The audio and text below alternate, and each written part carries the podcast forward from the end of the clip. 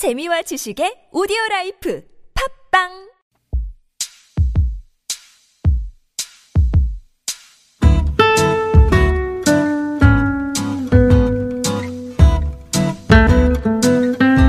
라디오 와이파이에서는 한 달에 한 번 알아두면 좋은 도로교통 분야 법령들에 대해서 알아보고 있습니다. 법제처의 김혜숙 처장 전화로 연결돼 있습니다. 네, 처장님 안녕하세요. 네, 안녕하세요. 네, 그동안 그 어린이 통학 차량에 아이가 방치되는 사건, 사고들 참 많았는데요. 이와 관련한 도로교통법 개정 소식 있다고 하죠? 네, 맞습니다. 그동안 버스 기사와 인솔교사가 아이가 내리는지 여부를 제대로 살피지 않아서 아이가 방치되는 사고가 반복되어 왔습니다. 이런 사고 소식을 접하고 학부모님들께서 충격과 불안감이 크셨을 것 같은데요. 이런 사고를 예방하고 보다 안전한 통학 환경을 만들기 위해서 어린이 통학버스에 하차 확인 장치를 의무화하는 규정이 오는 사월 십칠일부터 시행됩니다. 운전기사님이 내리기 전에 하차 확인 장치를 작동하게 해서 어린이가 차에서 확실히 내렸는지 여부를 확인하도록 하는 것입니다. 네, 하차 확인 장치, 정확히 어떤 장치고 또 어떻게 작동을 하는지 자세히 더 설명해 주시겠어요?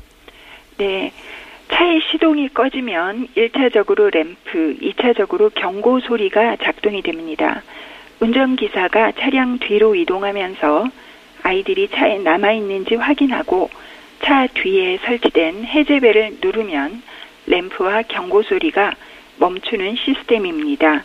이것을 위반하면 이십만 원에, 어, 이십만 원 이하의 벌금이나 구류 또는 과료에 처하게 됩니다. 그렇군요. 이 하차 확인 장치 작동 의무화되면은 이 아이들이 혼자 통학버스 등에 방치되는 경우 줄일 수 있을 것 같아요.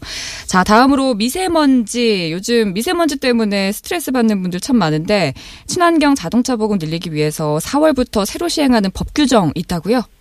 네, 그렇습니다.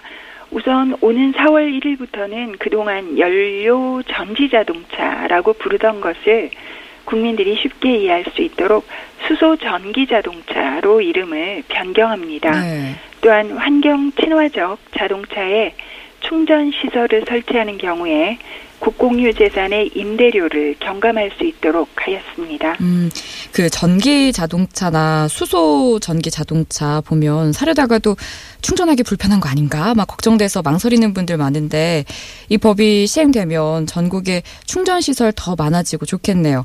자, 다음은 어떤 내용이죠? 네, 앞으로 화물 자동차 안전 운임제의 운영에 필요한 사항들이 구체화됩니다. 화물자동차 안전운임제란 화물차주에 대한 적정한 운임의 보장을 통해서 과로, 과속, 과적 운행을 방지하고 교통안전을 확보하기 위한 방안입니다.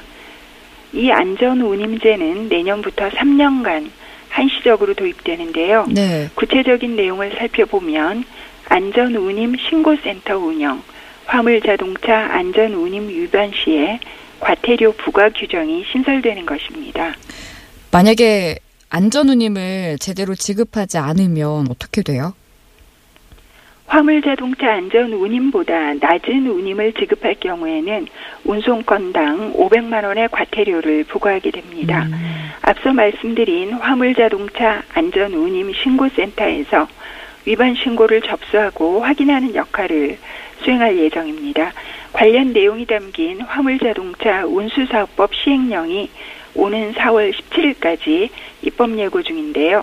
상세한 내용은 법제처 국민참여입법센터를 통해서 확인하실 수가 있고요. 네. 또 개정안에 대한 의견도 내실 수 있습니다. 그렇군요. 이 대형 화물차는 사고 나면 대형 사고로 이어지는 경우가 많은데 안전운임제 도입돼서 보다 안전한 도로 환경 만드는 데 도움이 되면 좋겠습니다. 자, 끝으로 법제처의 올해 중점 업무 간략히 소개해 주실까요? 네. 법제처는 국민의 법제처, 더 나은 국민의 삶이라는 주제로 이천십구년 업무 계획을 마련했는데요.